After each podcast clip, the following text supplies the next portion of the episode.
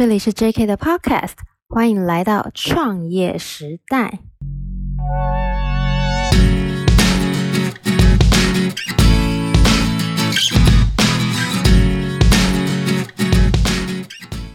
Hello，大家好，我是 JK 的板娘 Irene。以前呢，我看过一条新闻，有一些品牌服饰店，你有没有觉得走经过好像看起来都没有客人？可是人家一开就是十几年，而且甚至啊，营业额还很高。那为什么这些服饰店它可能没有说很知名的品牌加持，也没有开在精华地段，可是人家生意却是抢抢棍？那今天呢，我请到一位我的高中学姐，她开服饰店多年，那他们经营的思维啊，真的跟很多。人不太一样，然后人家生意是越做越好。我请他来跟我们讲讲这个秘密到底是什么。欢迎学姐 Joanne。你好，冠霖您好，Hello，学姐，可以帮我们自我介绍一下吗？好的，各位听众朋友，大家好，我是 Irene 的学姐张玉芳，也可以叫我 Joanne。对，然后我目前是从事服饰业，我的服饰业主要是男女流行服饰，然后目前有两家店，一家在桃园的观音，还有一家在新竹的虎口。对，然后今天非常开心可以受邀参加冠霖的创业时代的这个节目，跟各位听众朋友分享的我一些创业的心路历程，还有心得感想。谢谢 学姐。像你原本呢、啊、是很稳定的上班族，对不对？可是你为什么会想创业啊？你第一家店是怎么开始的？嗯，说为什么想创业？其实。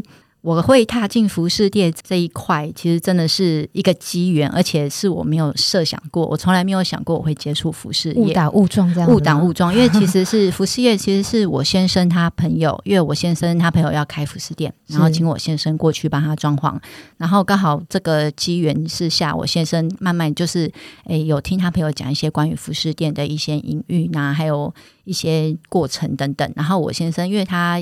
本身从事装潢业，嗯，然后他也觉得说啊，装潢业你能工作到几岁呢？那你可能五六十岁的时候，你可能要面临退休，或是没有接班，你可能就是，所以他必须要为自己想另外一个副业，或者是之后真的等到呃四五十岁、五六十岁了，他至少还有一份工作可以做，所以他才会说嗯，回来跟我讨论之后。才会说，那我们尝试去经营一家服饰店看看。我、哦、眼光放得很长远哦。对对，那其实我本身因为我真的没有碰过服饰业，那你知道女生嘛，就是会买衣服，会打扮。对，然后我本身也是比较。比较爱美的，比较爱买衣服，然后就是对流行比较敏感的。我跟大家介绍一下，这是 Podcast，大家可能没有看到学姐，学姐长得很漂亮，而且她年轻的时候，我 高中就认识她，那高高中学姐嘛，大我一届。她年轻的时候，大家猜猜看，她长得像谁？像李玟 Coco，所以我们都外号叫她 Coco 学姐这样子。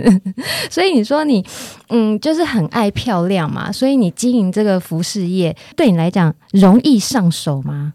嗯，对我来讲还算蛮容易上手的。嗯，对，因为可能因为我本身我从一出社会我就是做餐饮服务业，是对，然后到后来是比较做文书、行政、秘书这一块。可是因为一开始是做餐饮服务，所以在服饰业相对的来说也是一种服务业，它是百货服务业，是，所以就是在服务这一块。对客人销售这一块是还蛮容易上手的，哦，然后再来就是衣服如何杀价、如何陈列这一块，其实每个女人家都有一个衣柜，然后你在衣服家应该摆不下，对，在衣服收纳啦，就是收纳部分，然后也常去逛服饰店，所以在这部分会有一个基本的概念。对，就是在第一家服饰店开的时候，我就把我自己当做客人，我进去了动线，嗯，对我如果我来到这家服饰店，我进去了动线要怎么样？陈列我的衣服会比较好，你就整家店都是你的衣柜啊？就是、对，就是把整家店搭成我的大衣橱来做展示，然后再把自己当做客人，然后来开始就是说啊，我衣服要怎么分类，男装跟女装，然后女装还有分上衣、洋装、裤子什么，我要来怎么分裂成，就是展示陈列会是最好的效果。哦，这根本难不倒你耶，而且你还亲力亲为，太厉害了。没 有没有。但是你们选店的思维很特别，我就说这思维啊，有点像是老二哲学，对不对？你们没有争一线城市的精华地段，像是嗯，很多人会开在台北的东区啊、信义区啊这种人潮很多的地方，你们嗯很特别，反而是选二线城市，看起来很冷门的地段，就是那种产业道路后面的柳暗花明又一村的那种感觉。为什么？嗯，因为其实像我从我先从我们第一家店开始说起，我们第一家店是开在基隆的暖暖，是对，因为我们本身是基隆人嘛。然后可是基隆，大家如果有来过基隆，就会知道，其实基隆它我们基隆人都会说市区街上，因为基隆比较热闹的就只有庙口那那一个范围。对，可可是其实来说，在那个地方，对生意很好，可是相对它很饱和，它的租金也高，然后就是各行各业它的都已经到达一个饱和点，所以在那边你要在。进驻，或是你要找到一个好店面，其实很不容易。嗯、对，所以我们就因为就像我先生他的朋友，他的那一家，他的第一家，他的服饰店也是开在云林的麦寮，哦、所以我们就退而求其次，我们就是而且是第一次创业。你如果你要负担那么高风险，就是那么高的租金，嗯、这相对来说对初次创业的也是一种风险。哎，真的，对，而且你要如果在分诶负担高租金的压力下。然后你是哈对，而且你要去跟更多更就是更多同行业的人竞争，对，对你可能刚开始初期可能业绩不是说有办法说一定可以 cover cover 掉你的房租或是人事那些的压力，对，所以我们就想说好，那我们就退而求其次。那基隆的话，因为我先生之前是在暖暖有工作，嗯，对，然后我们知道暖暖那边现在也是慢慢建案啊，什么住宅区啊，都慢慢一直在盖，蛮热闹的，所以我们就在暖暖找了一家。就是找有一条街暖暖街，它算是比较，就是每个地区都一定会有一条街是比较热闹的地方，所以我们第一家店就是选在暖暖的一暖暖街上。嗯哼，对，那然后后来后续的，然后因为第一家店开暖暖，然后在暖暖那边陆续收到很多客人的反馈，他们都会生意就给你做起来了，是不是？对，生意就做起来了。没有，因为嗯，就等于说会常常听到客人说啊，有你们开在这边真好。哦、那不然我们还要再开车到街上花半个小时的时间，然后再停停车位啊，不然下雨天要人挤人。哦、对，那你们就是那你们卖的东西跟街上的东西都一样，可是我们买的很方便。哦，对，就不用说再跟大家一就是都全部挤到街上去，然后担心停车位，担心有没有下雨之类等等的。而且离家近，逛了又舒服。对对。对对，主要是你的衣服的量也够多，然后更换速度也很快。对，就是选择性也要够多，所以就是要，比如说今天客人他想要什么样款式的衣服，对，我就可以马上介绍给他。那如果有不不足的地方啊，身为老板老板娘的话，可能就要烦恼这一块，我要怎么把我缺的把它补齐，就是款式部分这样子。那我可以问一下吗？你说你第一家店开在基隆市的暖暖，第二家跟第三家是开在哪里？目前总共我们开过四家店，是我们有开过基隆暖暖，嗯、我们依然也有开过，然后再来有桃园的第三家就是桃园的观音。桃园观音，然后到最后一家就是新竹的虎口，新竹湖口。对，然后桃园的观音跟新竹的虎口的话，他们我们我诶，桃园观音观音区它是临近大园。对不起，听起来都很不热闹。对，就是一般都想观音，观音在哪里？对，观音，观音就是那不是工业园区吗？对，观音就是观音工业区那附近。嗯、然后就是像刚才就是冠霖讲的，我要到观音，我必须要经过一条产业大道，啊、就是鸟不生蛋的地方，会觉得说这个地方到底是哪里？对，然后你才会柳暗花明又一村，看到一条比较热闹的街。真的，对。可是相对的，就是。当初我们在找这个点的时候，也是刚好就是先生的同学也是对那附近比较有认识，然后我们也有去观察过。哦、对，因为不是说二线城市或是乡镇区域每个地方都可以开，是因为事前的功课也是蛮重要的。嗯、对，就是你必须要去关，诶，首先就是要去了解他那个乡镇或区域它的人口数。对，再来你要看，如果说，诶，你真的有找到觉得你适合的点。你必须要早上、午、中午、晚上，你要去看它的人潮跟车流量。哦、你那家店的位置是不是在它的就是车流的主要道路上？是对你才可以引起人家发现。哦、如果说你都没有人潮、没有车潮的话，你就算那个区域很偏远，你在那边开一家店，一样没有人会留意到。对对对，所以就会就是那时候桃园观音跟新竹湖口，也就是。找店也花了蛮长的时间，等于说你们一进去就是当王了，对不对？就你们没有对手了，是吗？他那边，他现在那边算是一个从化区。我们三年前刚开的时候，它是一个从化区。嗯哼，对，那边小店、小间的服饰店很多，嗯、都大，就是，可是你说大型的卖场、大型的百货，那边是几乎还没有的。所以你们是属于比较偏大型的，对不对？我们也不算哎。我们目前桃园那个坪数的话偏中型，中型，可是还不到大型。是，可是就是会变成在当地跟其他服饰店相比，我们就会算是比较大大间的，因为其他的服饰店可能就是比较算这样小规模的。其他的还生存得下去吗？其他的哎，慢 慢慢的没落，当当当然也有啦，当然就对对，还还是有剩几家竞争者。那除了呃地段啊、地区房租不贵以外啊，你觉得在这样的二线城市经营这样的流行服饰店的优点在哪里？优点的话就是。我可以针对这个区域的客，嗯、就是这个区域或这个乡镇的顾客，不用担心再有其他的竞争对手。嗯哼，对，他们也不用，就方便他们。对，这是对对我们经营的来讲，经营者来说的话，会就是在客源部分我们会很稳定。哦，对，就是这个区域我们不用担心说，哦，你今天到我这家店，就是我们可能会是。哎，那边的居民的第一个优先选择，嗯，对，就是他们会啊想要买衣服，就会说好，那我们先去先去那家店看一下，嗯，对对，就变成说不会像我们在逛街啊，我们再去第二家看，再去第三家看，嗯，对，就到最后人家不见得会回来你这家买，对。对，就变成说这是一个经营者的优点。那再来说对当地居民的优点，就是他们可能比如说桃园观音，他那边的居民呢，他们要买衣服的话，在之前，嗯、在我们还没开之前。对，因为员工都会聊，都会讲，他们可能要开半个小时的车，或是将近一个小时的车到大园或者是中立。哦、对对，然后就是买衣购物很不方便。啊，今天可能明可能小孩子礼拜五就要穿白衬衫，哦、对，那爸爸妈妈要上班，没时间买衣服，网购也来不及啊，网购也来不及，而且网购来的衣服你也不确定它你能不能穿，品质好不好？那如果说就近在你居住的地方就有一家服饰店。然后你就可以直接带过去试穿，马上就可以解决掉一切的事情。对，就是很方便。你们打的是这个策略，而且强。对啊，而且就是你少掉那些层层时间。嗯哼。可是你在我们店里看得到的东西，你就是跟你去街上，就是去比较。热闹的地方的看得到的东西其实是一样的，这是我们的目标，嗯、就会让你觉得说对，不会让你觉得说好像我们来这边开店，我们的衣我们的东西就是比较不好的，或是比较不流行的，或是缺什么少什么的这样子。真的，而且当当当当，老板娘长得又漂亮，服务态度又好，对，这个是非常大的优势。没有，就就有点像全联的概念。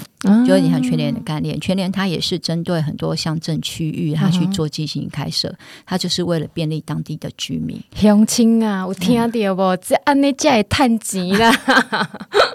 还有另外一个啊，就是不可忽视的，我听说移工的消费力道也很惊人，是不是？是的。因为工业园区嘛，对不对？对，因为我们都在工业区附近，相对其实现在移工或者是外籍人人口数一直在成长，在台湾，他们这种移工或是外籍新娘外籍配偶，他们的消费能力有时候还超过于我们本地人的消费能力。对，因为他们嗯，他们买衣服有什么习惯？他们买衣服的习惯嘛？他们喜欢挑流行的，嗯，对，挑好看的，他们不一定要贵，不一定要品质好。嗯，对，可是他们希望穿的就是他们可以打扮起来是漂漂亮亮的，可以常常换新的衣服。嗯、对对对，你这样让我想到，我有一个嗯、呃、那个同学啊，我嫁去高雄，然后呢，她有一次就跟她老公抱怨说，为什么隔壁的。越南外籍配偶每次都穿的比我漂亮，然后衣服都一直常换，很流行这样子，是这样吗？他们真的很舍得买，对不对？对，他们蛮舍得买的，可能他们就是一个月固定会来个几，就是一次两次就是大消费，而且他们有时候也会为家人买一些衣服再寄回寄回国这样子，因为品质好，对不对？因为在当地好像。就比喻越南来说好的话，在当地买衣服好像是蛮价格，好像就是相对的比较高，哦，而且品质流行性没有那么的好，是对，所以他们会反而会觉得说，在台湾这边买好衣服寄过去会更好，有点送礼的概念，对，在家，然后就是在。就是家人收到会很开心，哦、对，会觉得说啊，这个衣服很好，品质很好，这样子。哎，这我从来没想过。对对对，那缺点呢？这我们刚讲了很多优点，可是假设说我们今天呃选址是选在二线城市的地方，那它在你经营上，你遇到的困难是什么？缺点吗？嗯、缺点就是嗯。不像精华地带，假如说我来到台北，我可能会想要去信义区或东区逛，嗯、对。然后像我们如果开在乡镇区比较二线城市的话，比较没有办法吸引到外县市或是外乡镇的顾客哦，对，因为。除非说你是来这边找家人或是找朋友，才有机会吸，就是来到我们店里面消费。那不然通常是就是不太会吸收到一些外县市的客人，嗯、就是客源是有限的，就是现在这个区域、嗯、这个乡镇里面。所以这部分的话，人事的话就很重要，就是要巩固当地的顾客。对，你要不断，就是因为当地，比如说，假如说我们今天找这个乡，我们找这我们定的这个点，它的这个人口数可能有，好，你说三十万。对，那我们就没有办法网罗到全部啦。那可能我们也要留住，只要来到店里面，我们都要留住。哦、然后新顾客也要，就是要留住旧顾客，对，然后吸收新的顾客。哦、对，就变成说，就是薄利多销。就是虽然说没有办法像金华地区，可能就是会每个月营收，哎，营业额很创新高，就是一直不断的增高之类的。嗯、可是我们就是稳稳的这样子做下去。哦、嗯，厉害厉害。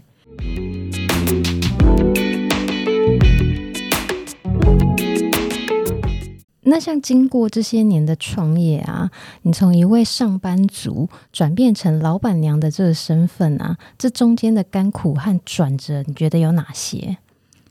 甘苦，甘苦比较多。哦，你光是带员工，我就可以听你讲半天，对不对？哦，对，带员工，因为诶，其实诶，其实大家当老板、老板娘都知道，就是员工是一个蛮头痛的问题。对，尤其是我们这种服务百货服务业的，其实员工才是员工是一家店好与不好最大的关键。我们是服饰以服饰业来说好了，嗯，对啊，服饰业就算你衣服再多，装潢的再漂亮，嗯，可是今天你请的店员，他是一个。他不会介绍衣服，他不会服务顾客，嗯、或是摆臭脸的。相信这家服饰店也没有客人愿意上门，真的。对，因为那个进去的 kimochi 就是不好。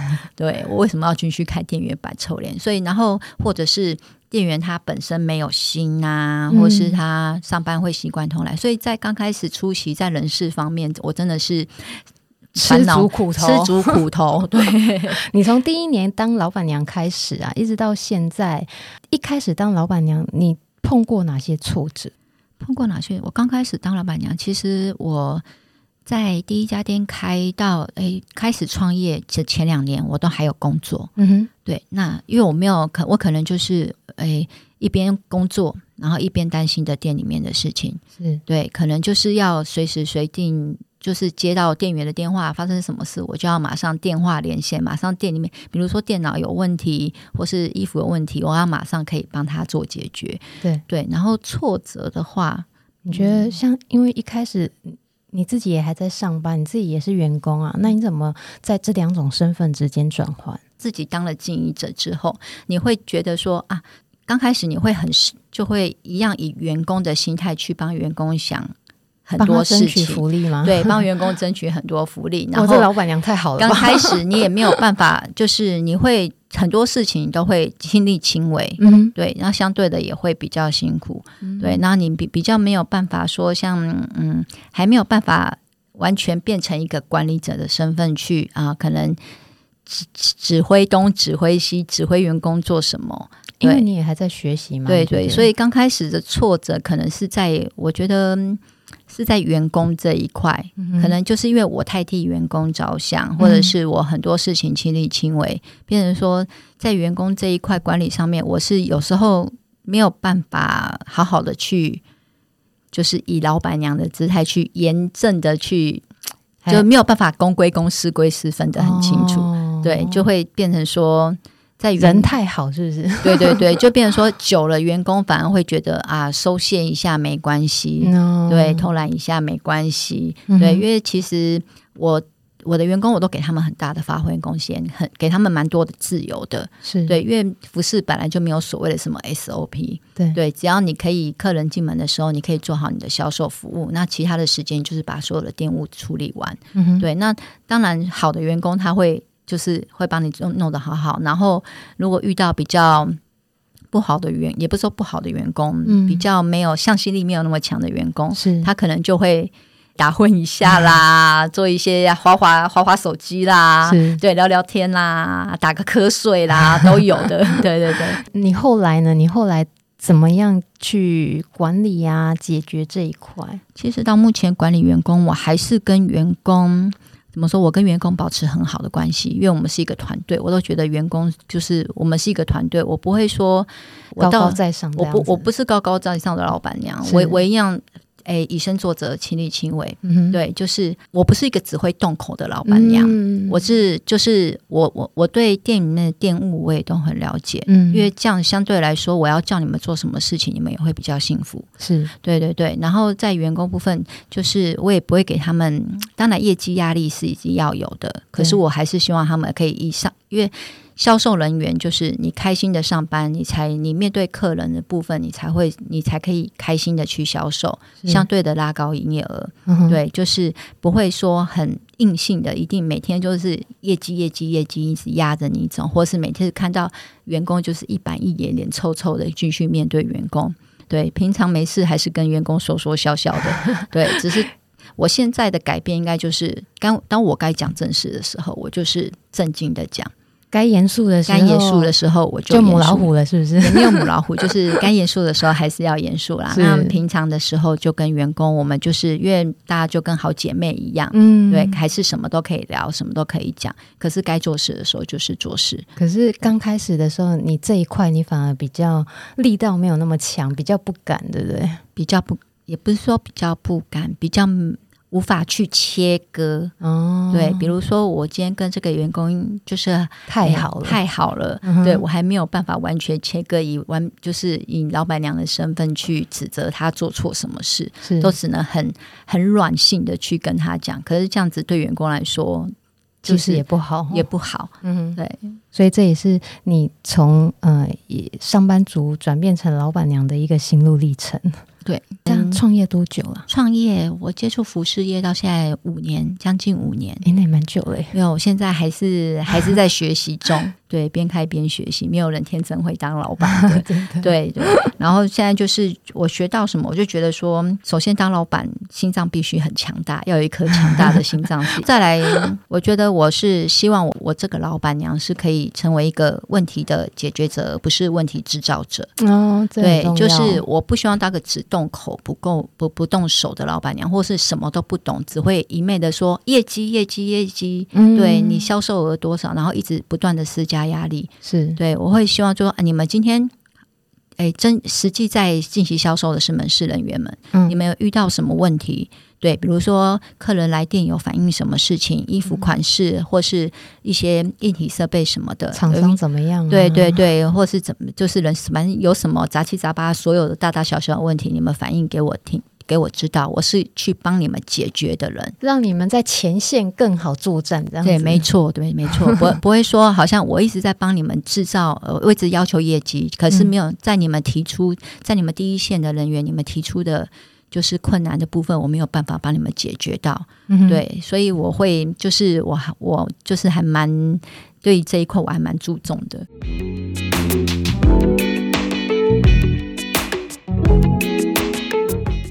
可是学姐，我可以问一个问题吗？嗯、像，嗯、呃，现在买衣服啊，网购很方便。你觉得你的服饰店怎么样可以跟这些网购的服饰业者竞争？其实网购平台跟实体店面来说，其实各有客群啊。是对，就像来到实体店面的一样，会上网去网购。可是网购的话，像来店的客人，就像我们自己也都网购过，网购有它一定的风险存在。嗯比如说尺寸不适合、啊，对，比如说我可能差、啊、对，而且假如说我要等待期，比如说它的出货期可能五到七天，或是甚至更久。那当你好不容易收到货了，可能发现哎，尺寸不适合，嗯、品质怎么不是想象中的那样？对，那今天我们实体店面，因为我开的是比较偏平平价服饰的，是对。然后我的衣服呢，就是其实网络上看得到的，店里都有。嗯，虽然我的价钱可能不比网络上的低，嗯、或者是差不多，对对，那。可是至少说，你来店面，你可以试穿，然后试穿你可以实际看到衣服的品质，然后如果有什么问题或是那个售后服务，都一定是做就是做好做满，是对，不不会说让你哎好不容易等到的衣服，结果衣服收到不如你意，对，或是不合穿之类的。我觉得这是实体店面的一个优点，是、嗯、对。那网购的优点是它可以比较低价，嗯，对，就是比。对于不方便出门、上班族比较时间比较繁忙的人，他可能网购是一个省时又省钱的选择。所以客群它其实有一个嗯、呃、基本的划分就对了。对，也是会有划分的，就是各半各半啦。嗯、对，因为会到实体店面买的人，他同样他可能也会去网购。可是如果说实体店面他有找到一家，他觉得。价钱或者是款式都 OK 的，他可能就会慢慢就会以那家店面为主。现在想听我们这期节目的弟弟妹妹啊，或者是呃想要从一个嗯、可能我刚离职好了，然后我想要自己来开一间服饰店，你会给他们什么样的建议吗？因为现在服饰业说实在，自己从事这一业，现在服饰业非常的饱和。对，不不论你说实体店面或者是网购平台，嗯、尤其是网络平台的竞争非常的大。是对，所以如果说一开始现在有因为有兴趣想要开服饰业的话，我会建议选点部分啦。如果说自己固店的话，在租金许可之下，嗯、比较可以选在精华地带是 OK 的。是对，可是如果是你没有办法兼顾自己固店的话，你如果租金相对的比较高。在刚开始创业，一定会是一个很大的压力，对，所以我会建议开服饰业的，就是，嗯，那租金要考量的很清楚，这样子垫垫自己的荷包，对，也是这个，对，创业是一定要垫垫自己的荷包啦，对，对，因为你必须要。先为之后，假如说我这家店开了，不是说店开了就一定会有客人上门，嗯、对，尤其是开在金华地区，越竞争大，对你的宣传啊，然后定期的办什么活动啊，嗯、这你必须都要先考量好，然后再来是你的店面的一些人事，假如说你要自己管理的话，嗯、对人事部分，对你也要很比较留意一点。你你会建议这样的自营商啊，自营者他们要留多少的预备金会比较好，比较。呃，比较有余裕这样子。其实要看是你是比较倾向，因为服饰业看你的衣服是自己。去批那个自批买断进来的，还是说你是选择跟厂商配合的？对。如果你是自批买断的话，你可能就要负担一些库存压力，相对的要你必须可能要先准备一个半年的至少半年的房租，三个月到半年的房租预备金下来，哦、三到半年对房租预备金，对水电房租预备金，哦、对，这是还蛮必须的。预备金很重要，大家要听清楚哦。因为开店你要先想到后面这一块，对不对？对对，钱要先不要一下子在前期就把它花完了。对对对，而且再来，你衣服也不可能说你进一次，如果是自己进衣服自己买断，全部都是自己去批的。嗯，对，你可能说刚开始衣服你要时常汰换，不可能说摆了一两个月还是那些衣服。哦、对啊，对，所以你必须买货的那些预备金你都要留着。嗯对对对，所以这个可能都要抓抓的蛮精准的。是，嗯，呃，如果说现在在听这集的朋友，你们想要开服饰店的话，也可以参考一下什么样的地方、什么样的租金才是最适合你经营的呢？那我们今天谢谢学姐来我们创业时代节目，跟我们分享她的创业心路历程。谢谢学姐，谢谢大家，谢谢，谢谢拜拜，谢谢，拜拜。今天谢谢大家的收听。如果您对我们 JK 这间餐厅有兴趣的话，欢迎上 IG 或 Facebook 搜寻 JK Studio 新一发料理，按赞追踪我们。那别忘了，本集节目记得帮我们订阅、评论和分享哦。我们下集见，See you。